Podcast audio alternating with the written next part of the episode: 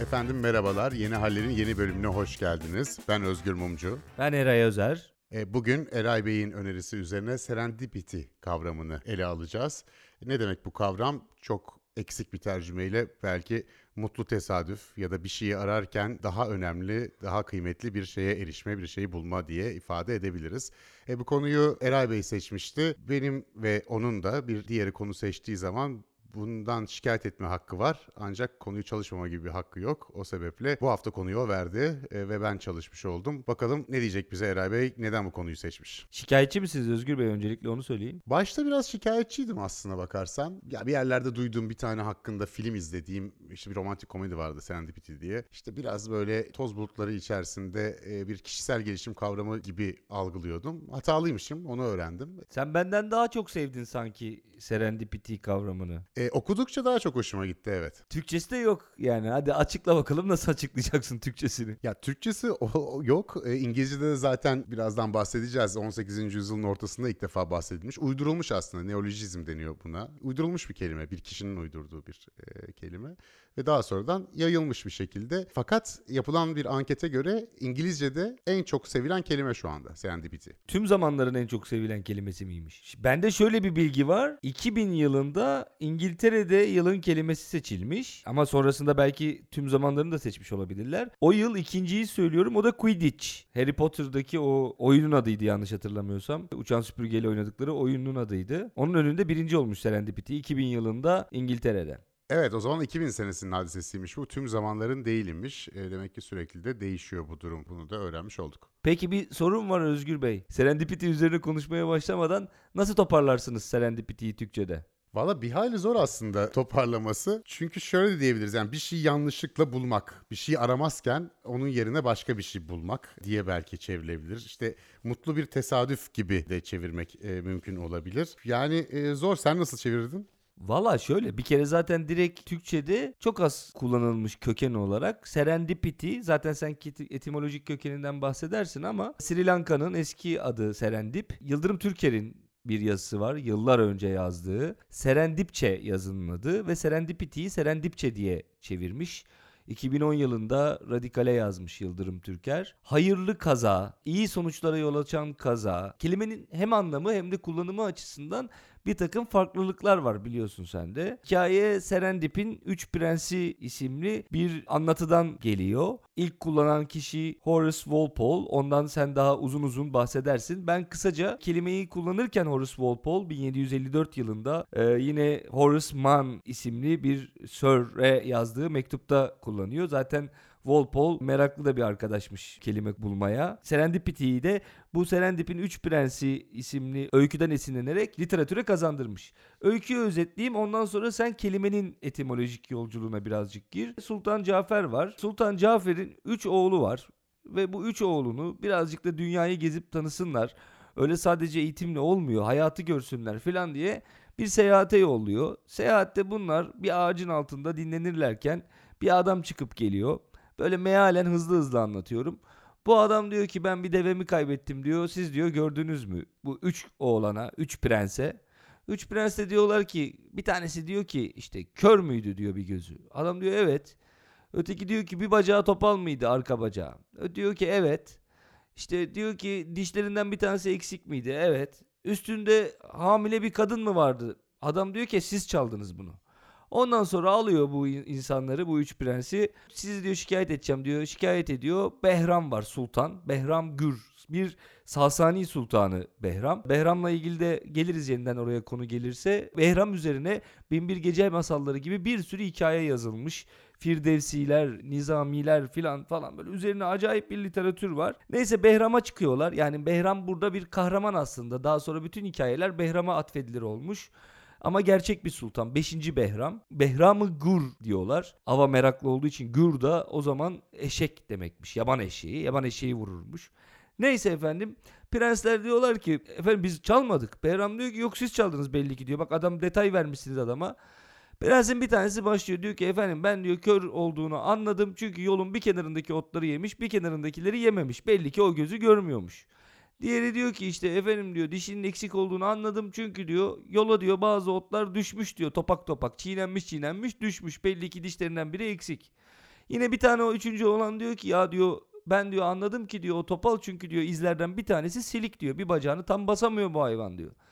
E diyor tamam hadi bunları anladınız diyor Behram. Kadının hamile olduğunu nereden anladınız? Ya diyor o bir yerde durmuşlardı. O durdukları yerde diyor üstünden diyor bir insanın inip de bir kenara doğru gidip orada diyor tuvaletini yaptığını gördük diyor. Ben tuvaleti diyor idrarı diyor kokladım diyor. Koklayınca diyor bende diyor bir cinsel şehvet oluştu. Bir iştah oluştu diyor.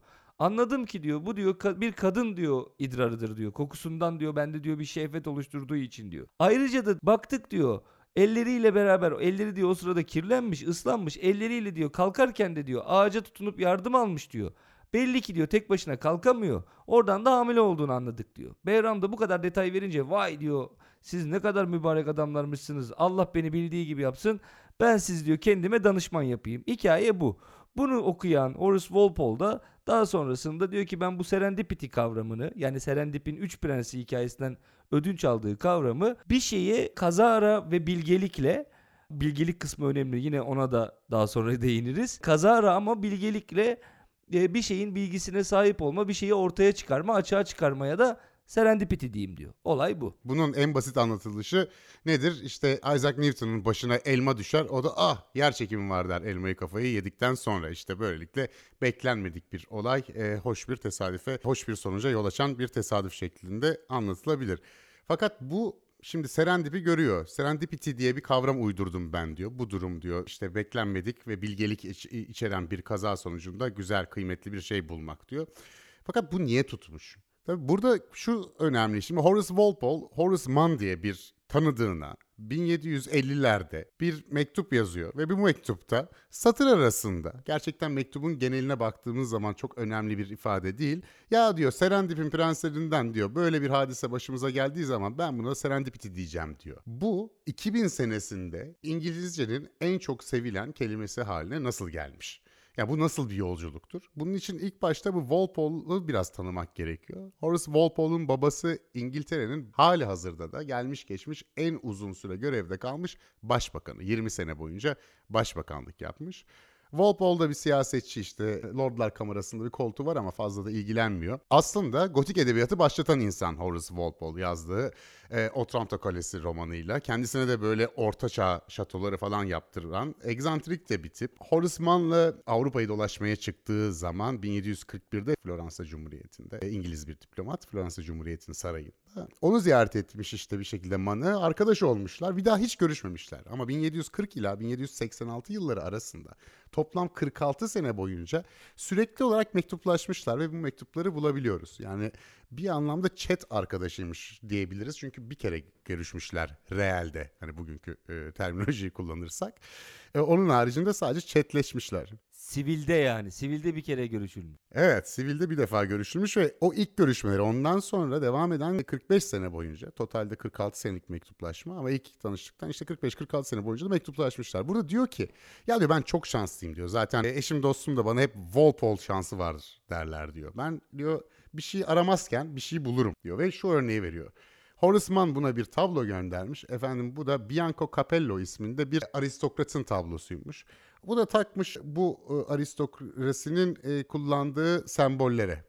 Bu sembolleri ara, arıyormuş bir ara sonra unutmuş aramayı sonra tesadüfen karşısına çıkmış. Olay bu kadar basit bir şey yani. O tesadüfen karşısına çıkınca da ay ne kadar şanslıyım deyip bu serendipity meselesini anlatıyor. Bak diyor serendipin prensleri diye bir şey okumuştum diyor. Fakat bunu deve değil katır olarak hatırlıyor. Ve sadece orada kör katır hikayesini hatırlıyor.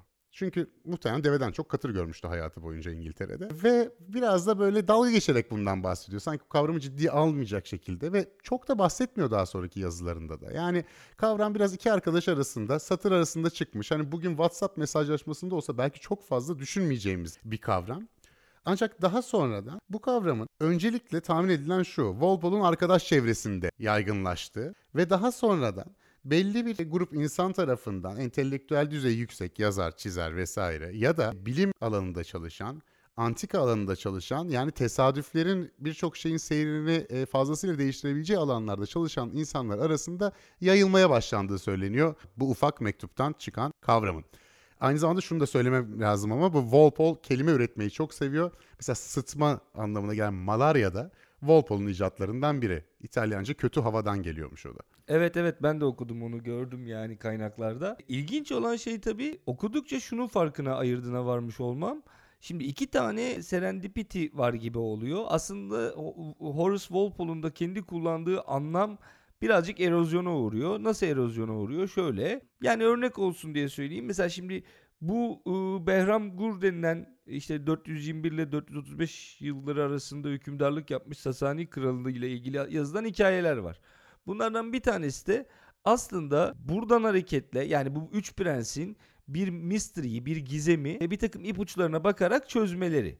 E, zaten çözme yöntemlerine baktığında işte yolun bir tarafındaki otlar yenmiş bir tarafındakiler yenmemiş işte yok ortaya çimler düşmüş belli ki onlar da bir de çiğnenmiş o yüzden de devenin dişi yokmuş filan falan neyse bu hikayeler aslında bir tümden gelim. Belli bir takım kanıtları doğada gözleyerek oradan bir sonuca ulaşma ya benziyor. Bir deduction dediği adamların yani.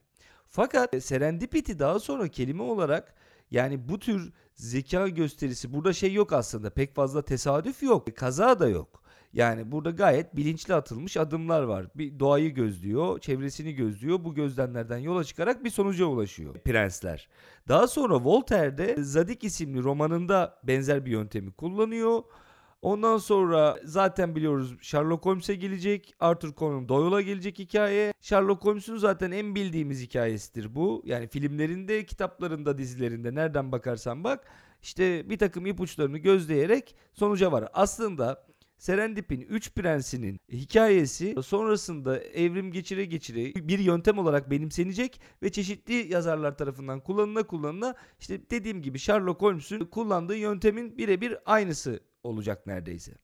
Zaten bazı araştırmacılar da şunu söylüyor. Bütün bu masalların, bu doğu masalları diyebileceğimiz işte bu Sri Lanka'da geçiyor neticede. Çoğunlukla bunlar Hint ya da Çin kökenli. Oradan Orta Doğu üzerinden Avrupa'ya geldiklerini biliyoruz. Genelde de izledikleri hat Çin, Hint, İran üzerinden işte bazen Anadolu, bazen de doğrudan işte Venedikli tacirler vesaireyle Akdeniz yoluyla Avrupa'ya ulaşması bu e, masalların. Bu doğu masallarının da bir alt türü var diyebiliriz. Bir anlamda bunlar dedektiflik kitapları ve e, bütün bu mesellerde, bu Serendip'in prenslerinde gördüğümüz şekilde ki orada da bayağı da devam ediyor. En sonunda şey diyor. Bir heybesinde yağ, bir heybesinde bal var idi diyorlar. Nereden biliyorsun diyorlar. İşte Yolun bir tarafında karınca ölüleri vardı, bir tarafta ise sinek ölüleri vardı. Demek ki onun peşinden koşturuyorlardı o heybelerin diyorlar. E bunlar tam Sherlock Holmes'un seveceği, neden sonuç ilişkisini çıkartan, bir bağlam veren, aslında günümüzün bilimsel metodolojisinin başlangıç noktaları, kritik düşünce, ipuçları sürme. Ve bu eski Hint, Çin, Orta Doğu masallarının altında bir çıkarım gerektiren, bir anlamda dedektiflik gerektiren bir tür var. Ve bunlar üç tane mesele üzerinde dönüyorlar hep. Bir tanesi bir evladın nesebinin sahih olup olmadığını anlaşılması. Yani birisi piç mi değil mi? Bunu bir şekilde çıkarım yoluyla bulmaya çalışıyorlar. Bu sürekli tekrar eden bir durum. Zaten atıfta bulunduğu kitap bizim Horace Beyefendi'nin atıfta bulunduğu kitabın orijinalinde Bahram'ın piç olduğu ortaya çıkıyor. Fakat e, bu kitap önce İtalya üzerinden geliyor Venedik Cumhuriyeti'ne. Venedik Cumhuriyeti de o dönem hem papalığa e, hem de siyasi otoriteye çok önem veren bir anlayışta, bir siyasette. O sebeple bir imparatorun piç çıkma ihtimali hoşlarına gitmediği için muhtemelen Horace'ın e, okunmuş olduğu kitapta e, bu değiştirilmiş ve Behram Gül'ün piç olduğu e, gerçeği atlanmış. Onun yerine Behram Gül işte bunlara para veren, pul veren, bunları takdir eden biri olarak yani kendilerinde görmek istediği siyasi otorite olarak altı çizilmiş. Ne dedik? Bir piçlik. İkincisi mirasın dağıtımı, veraset meselesi. Kimin ne kadar çok mirası hakkı var. Hep de hatırlarız belki o hikayelerden işte dört çocuk vardır da ona miras kalır da biri hak etmiştir öbürü hak etmemiştir biri haylazdır ama bilmem nedir. Orada bir adalet duygusu falan. Üçüncüsü ise ipuçlarını takip ederek görünmeyen bir objenin bulunması. Buradaki deve hikayesindeki gibi. Deve yok ama bazı izler var. Ha deveyi bul o zaman. Ya da görünen bir objenin kaynağının bulunması. Burada ne oluyor? Gene bu Serendip prenslerinin devamında şu var. Mesela diyor ki işte e, bu eti diyor bu etin geldiği kuzuları diyor bir dişi köpek emzirmiş. Çünkü tadı ekşi diyor. Onun da sütü ekşidir diyor mesela. Hani bilimsel olarak tuttu tutmadı önemli değil. Demin senin söylediğin o hamile kadının idrarı meselesindeki gibi. Hani bilimsel olmayan da birçok şey olabiliyor ama genel olarak bilimsel metodoloji kullanıyorlar gibi bir durum söz konusu. Yani şurada şunu fark ettim. Dedektiflik kitabı diyebileceğimiz doğu masallarındaki dedektiflik temasında bir soy ilişkileri, pişliğin tespiti. iki veraset meselesi, mirasın dağılımı. Yani toprakla, tarımla ve aslında mülkiyetin ilk çıkışıyla alakalı bir dedektiflik meselesi var. Yani kimin çocuğu var, kime miras gidecek, toprak kime kalacak. Üçüncüsü de ipuçlarından görünmeyen objeyi tespit etmek ya da gelen bir objenin kaynağının bulunması bana kalırsa ticaretle bağlantılı. Çünkü bu gelen gerçekten bilmem nereden gelen şarap mı? Tadına bakıyor, onu anlamaya çalışıyor. Bu gelen işte e, porselen gerçekten bir yerden mi geldi? Tacirin bunu anlaması gerekiyor. Yani bu dedektiflik kitapları bize tüccar bir tarım toplumunun nelere dikkat ettiğini gösteriyor. Ve bunun da Venedik üzerinden aslında ticaret üzerinden Avrupa'ya gelmesi de şaşırtıcı değil. Evet mesela şey de var bu doğudan batıya giden kitaplara bir örnek daha vermek gerekirse mesela meşhur şimdi sen anlatınca aklıma geldi. İbn Tufeil'in Haybin Yaksan diye bir kitabı vardır mesela ve o bir ada kitabıdır. Sonra denir ki Daniel Defoe aslında o kitaptan ilham alarak Robinson Crusoe'yu yazdı diye. E, Haybin Yaksan'da bir insanın adaya düştüğünde doğayla kendisiyle olan tek başına bir ıssız bir adada kaldığında hem doğayla hem kendisiyle olan hesaplaşması anlatılır. Aklıma geldi. Spinoza'yı filan da yine çok etkilemiş bir kitaptır e, Haybin Yaksan. Yani Müslüman aleminin ilk romanı diye bilinir. E, benzer bir şekilde Cervantes e, Cezayir'de uzun yıllar e, tutsak kalıyor ve daha sonraki eserleri Don Quixote başta olmak üzere Cervantes'in Cezayir'deki esirlik zamanlarında duymuş olduğu işte Doğu masallarından, Doğu hikayelerinden esinlendiği de ya da bir yere kadar esinlendiği de söylenir. Evet. Neyse yani dediğim gibi bu hikayelerin yolculuğu da başlı başına ayrı bir hikaye. Binbir Gece masallarına kadar gideriz. Fakat Serendipity'ye dönecek olursak Serendipity aslında bugün kullanılan haliyle bir bilgiye sahip insanın karşısına meraklı olduğu alanla ilgili, üzerine kafa yorduğu, kafa patlattığı alanla ilgili bir buluşun, bir yeniliğin tesadüfen çıkması. Ama işte bu tesadüf ya da bu şans yani buna şans da deseniz bir iradeden yoksun bir şans değil.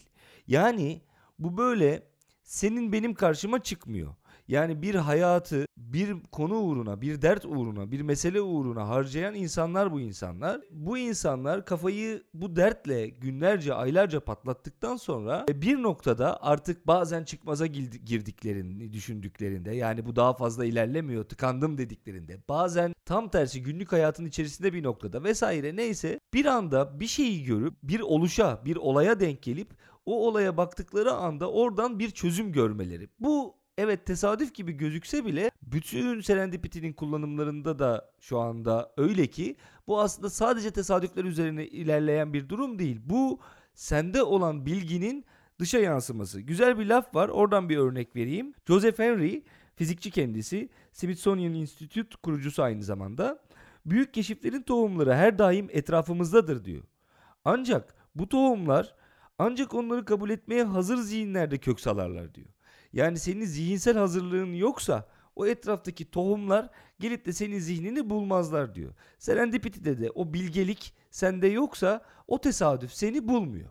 E benzer bir şekilde zaten belli ki bilim insanları ya siz de bunu biraz balına buluyorsunuz gibi eleştirilerden çok yakınmış olsalar gerek ki Pastör mesela şey demiş yani gözlem esnasında şans ancak hazırlıklı zihinlere yarar demiş. Yani senin zihnin buna hazırlıklı değilse o şansı sen göremezsin zaten diyor.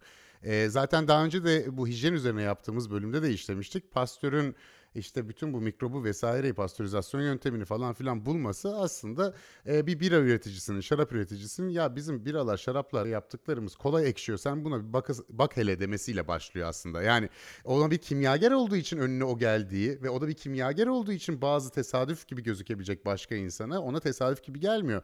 Benzer şekilde polimerler üzerine yaptığı araştırmayla Nobel almış Paul Flory Diyor ki ya diyor tamam bazen kıvılcım çakar diyor.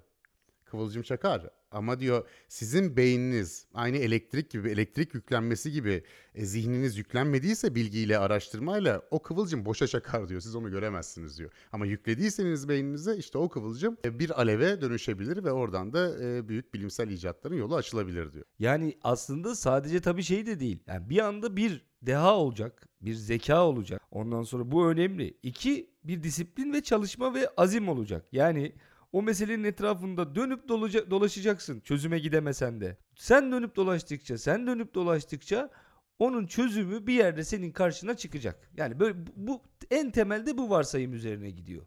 Ama ve hani sen yan geldin yattın tıkandım dedin işte bir daha konuyla olan ilgini kestin o da bir yerden karşına çıksın. Öyle işlemiyor mekanizma diyor bütün bilim insanları serendipity üzerine akıl yürütenler. Evet ama bazen de çok insanı gülümseten de hadiseler olmuyor değil. Evet mesela Charles Goodyear işte bu meşhur Goodyear lastikleri hepimiz biliyoruz. Goodyear lastiklerinin işte ku- kurucusu diyebiliriz. Bu Charles Goodyear 8-9 senesini bu kauçuktan ben ne yaparım e, meselesine harcıyor. Ve Goodyear e, iflas ediyor, alacaklı mahkemelerinde yani hapishaneye girmemek için kaçıyor. Alacaklılar o zaman para borcu sebebiyle hapsediliyorsunuz. E, buradan kaçıyor, akrabaları ona artık yemek parası veriyor, evinin kirasını ödüyor, bitmiş durumda. Elinde bir parça kauçuk böyle geziniyor. Çünkü şey yapmış daha evvel işte devlete kauçuk çanta satayım demiş.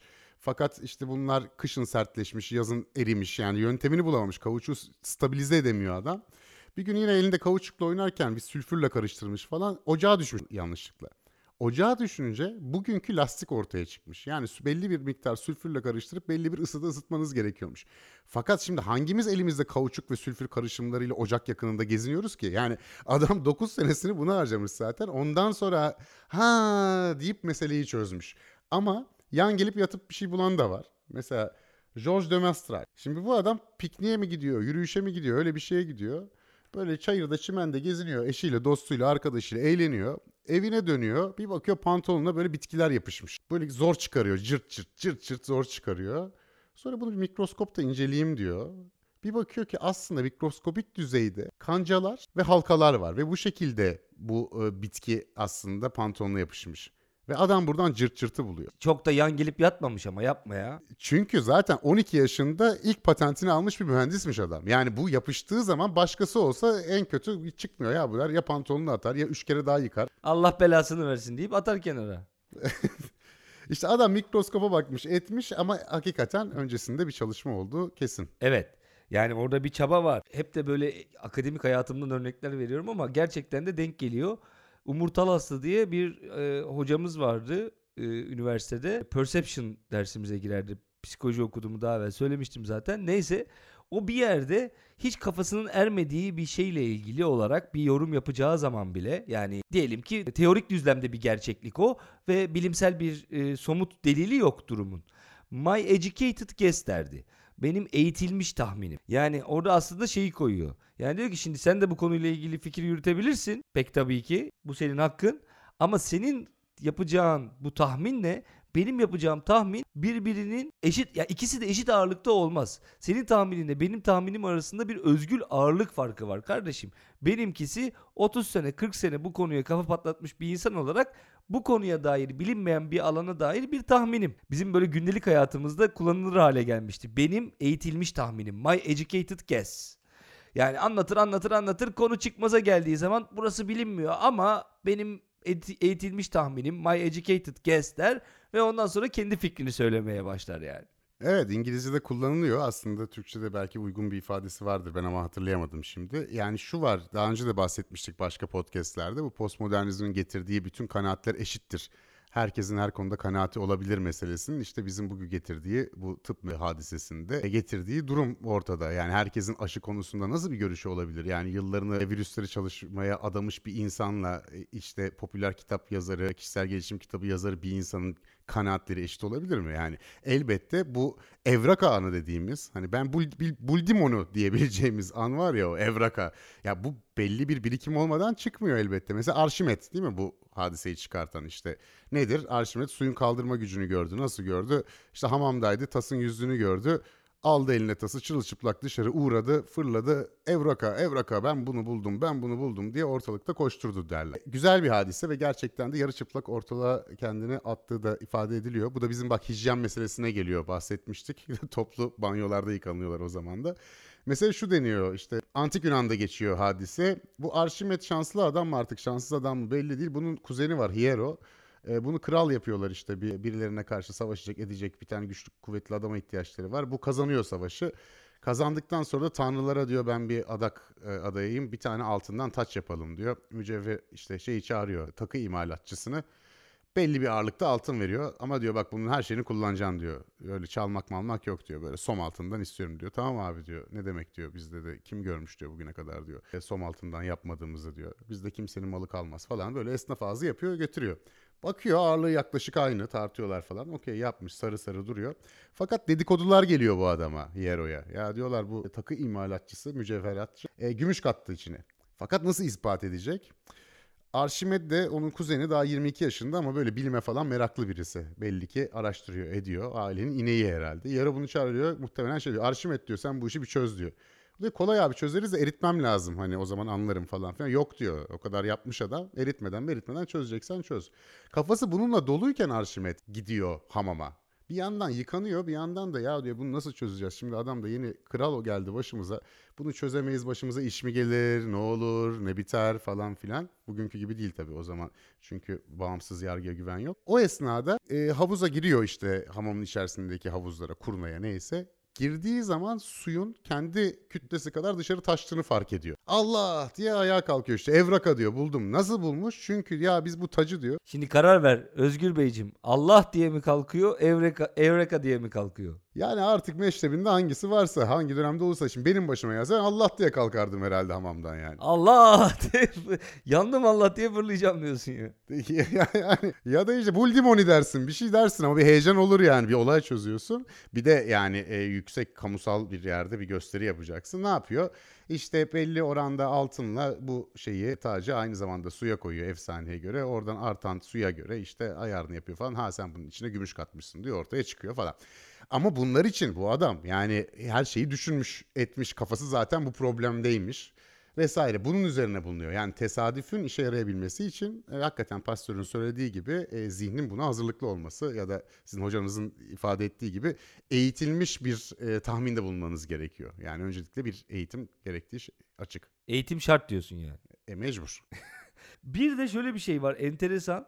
Sen e, bakınırken karşına çıktı mı Google'ın eski CEO'su Eric Schmidt 2011'de verdiği bir röportajda Google'ı aslında bir serendipity engine olarak düşünüyor. Serendipity motoru olarak düşünüyor. Biliyorsun Google bize sürekli olarak bir takım içerikler vermek zorunda ve öyle içerikler vermek zorunda ki bu içerikler de bizim dikkatimizi çekmeli, ilgimizi çeker hale gelmeli ve buna uygun içerikler vermek zorunda. Eric Schmidt de diyor ki e, Google'ı öyle bir hale getireceğiz ki sizin merak ettiğiniz şeyleri siz daha o şeyleri merak ettiğinizi fark etmeden karşınıza çıkaracağız. Yani karşınıza çıktığında diyeceksiniz ki aa ben meğerse bunu merak ediyormuşum.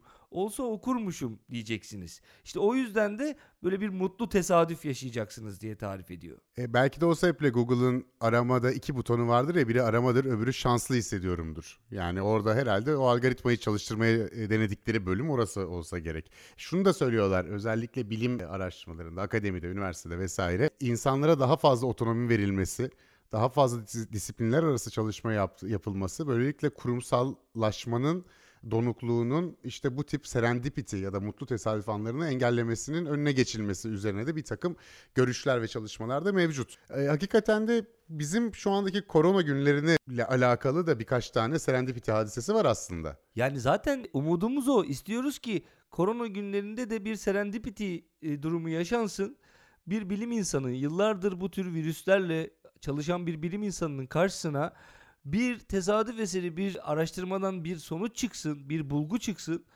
Mesela geçen gün ben şeyi okuyunca öyle bir heyecanlandım. Solucanlarla ilgili bir çalışma yapan bir bilim insanı solucanlardaki bir RNA yapısının virüsün ilerlemesini durdurabileceğine dair bir araştırma yapıyormuş. Hani sonuçta bir şey yok ama işte o solucandan bir tesadüf eseri, bir serendipity eseri işte bir yere gider de acaba bir çare bulur muyuz koronaya diye insan umut ediyor tabii yani.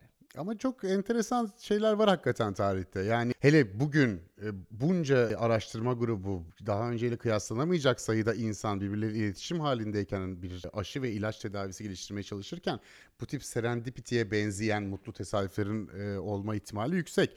Mesela aşıda olmuş. Veba ve sıtma ile beraber çiçek hastalığı en çok insan öldüren hastalık e, insanlık tarihinde.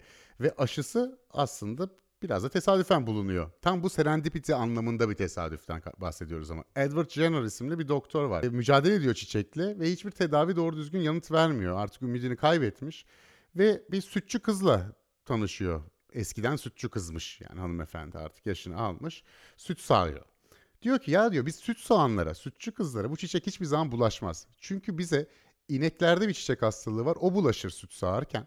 Ondan sonra da bize hiçbir şey olmaz diyor. Bunun üzerine Edward Jenner bunu araştırmaya başlıyor.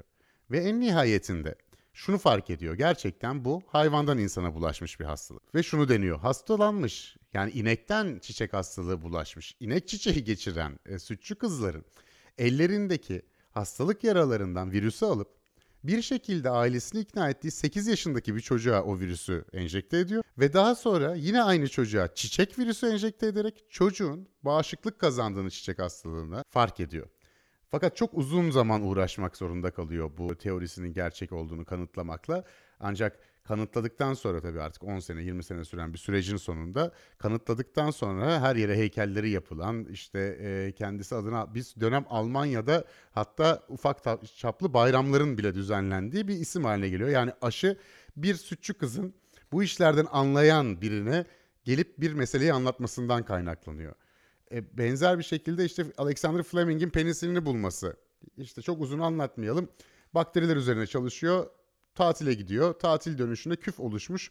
E, küf o bakterilerin etrafında oluşmuş ve o küfün içerisindeki penisilinin o bakteriyi, stafilokok bakterisini öldürdüğünü anlıyor. Oradan o penisilini ayırt ediyor e, o küfün içerisinden. Evet tatile çıkmasa o küf olmayacak ama Alexander Fleming olmasa da o küfün o işe yaradığını anlayan kimse olmayacak. Benzer bir durum da bugün e, koronavirüsü tedavisinde kullanılan ilaçlardan birinin etken maddesi işte klorokinden çok bahsediliyor. Bu bir sıtma ilacı.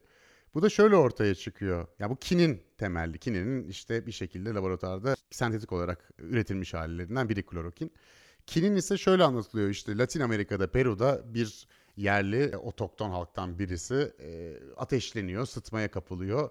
İşte ormanda çok fena durumda, çok susamış, ateşler içinde ve bir su birikintisi buluyor. E, kabuğundan kinin üretilen bir ağacın, ağaçların bolca bulunduğu bölgedeki su birikintisi. Tadı da kininli, acı.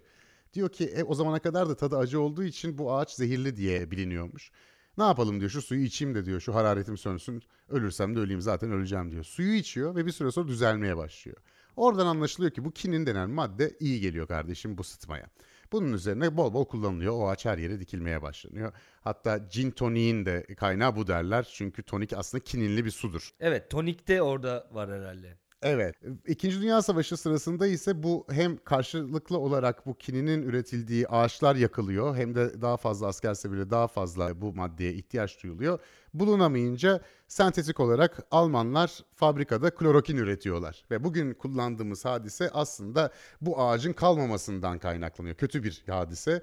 Kinin ihtiyacı olunca normal kininden 10 kat daha etkili bir sentetik madde de bulunabiliyor. Yani bugün korona etrafındaki bu aşı ve ilaç meselelerinde doğrudan temas eden serendipity vakaları da var. Bu örnekleri vermişken Viagra'dan hiç söz etmedin. Viagra da enteresandır. Mesela onu da tansiyon ilacı diye işte yaparlarken bir bakıyor ki deneklerin erkek olanlarında bir ereksiyona yol açıyor bir yan etki olarak. Sonra diyorlar ki madem böyle bir yan etki var biz tansiyonu mansiyonu bırakalım direkt yan etkinin üstüne gidelim ve belki de modern tıp tarihinin en çok satan ilaçlarından bir tanesini icat etmiş oluyorlar bu tansiyon ilacını yapmakla uğraşırken. E, bu küçük patlama üzerine olan bir e, serendipity meselesi bir de büyük patlama Big Bang üzerine olan bir serendipity meselesi var.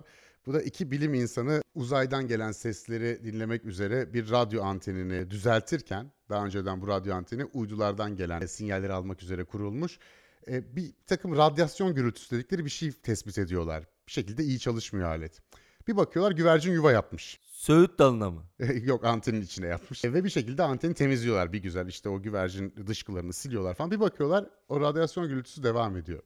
Ve akıllarına Big Bang teorisini ilk kuran insanlar geliyor. Onların makalelerini okuyorlar ve şunu fark ediyorlar. Bu radyasyon gürültüsü dediğimiz hadise Big Bang'den kalan radyasyonun enerjisine denk. Yani aslında bütün kainatın doğuşuna şahitlik ediyorlar. Hatta aralarında hala espri yapıyorlarmış. Yani sadece bir güvercin bokumu bulduk yoksa evrenin doğuşunu mu bulduk diyorlar. Ama Nobel e, Fizik Ödülü kendilerine verildiğine göre e, muhtemelen evrenin kainatın doğuşu e, bir anteni temizlerken güvercinler e, pisliklerinden kurtarırken ortaya çıkmış. Son olarak ben şunu söyleyeyim. Senin büyük patlama ve küçük patlamaya dair tezlerin hemen ardından. Ha şunu şu sebeple söyledim. Hani e, e, erkekler de kendilerini çoğunlukla kainatın merkezi olarak gördüklerinden ötürü işte bir tansiyon ilacı yerine aman aman boş ver diğerine daha iyi geliyorsa bırakalım o tansiyonu mansiyonu demişler gibi gözüküyor. Evet evet tam olarak öyle olmuş zaten. Evet bitirmeden önce şunu söyleyelim. En ünlü kaşiflerden Christoph Kolomb'un da Amerika'yı keşfi Serendipity'ye çok klasik örneklerden bir tanesi olarak bir sürü kaynakta geçer. Bunlardan bir tanesi de Umberto Eco'nun Serendipities, Dil ve Delilik, Language and Lunacy kitabında da anlatıyor Eco Baba bu hikayeyi. Mesela Kolomb'un işte Amerika'yı tesadüfen bulup sonra da Amerika olduğunu anlamadığı üzerine bir sürü şakalar vardır vesaire. Şakalarda bir sıkıntı yok tabii. Şaka güzel seviyoruz şakaları. Fakat tabii Kolomb bir haritacı aynı zamanda bir denizci olmanın yanı sıra öyle kafasına göre avare avare gezmiyor. Hatta Piri Reis de aslında korsan orijinli bir bir büyüğümüz ve kendisi korsanlık dönemlerinde de haritacılığa çok meraklı ve mesela öyle ki korsanlar bir gemiyi gasp ettiklerinde ganimet peşindeyken Piri Reis harita peşinde. Kolomb'un haritalarını toplamaya çalışıyor. Yani o zamanın Akdeniz'inde denizde bir yarış var. Yani öyle kafalarına göre hadi birazcık da doğuya doğru gidelim bakalım falan diye giden adamlar değil bunlar. Çok iyi o dönemin çok iyi haritacıları.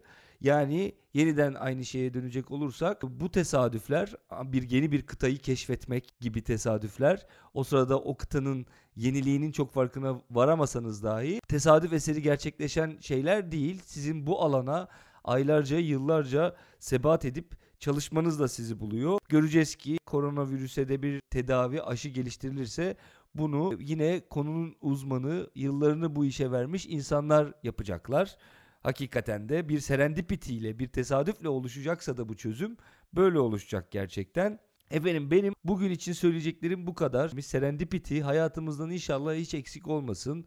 Hepinizin ilgilendiği konularda karşımıza çıka dursun. Biz de o konularla ilgilenmeye devam edelim ama yoksa malum bir şekilde serendipity ile karşı karşıya kalmamız mümkün değil. Ona böyle acemi şansı derler. O da her zaman olmaz zaten. Kendinize iyi bakın. Kalın sağlıcakla. Ben de şöyle bitireyim.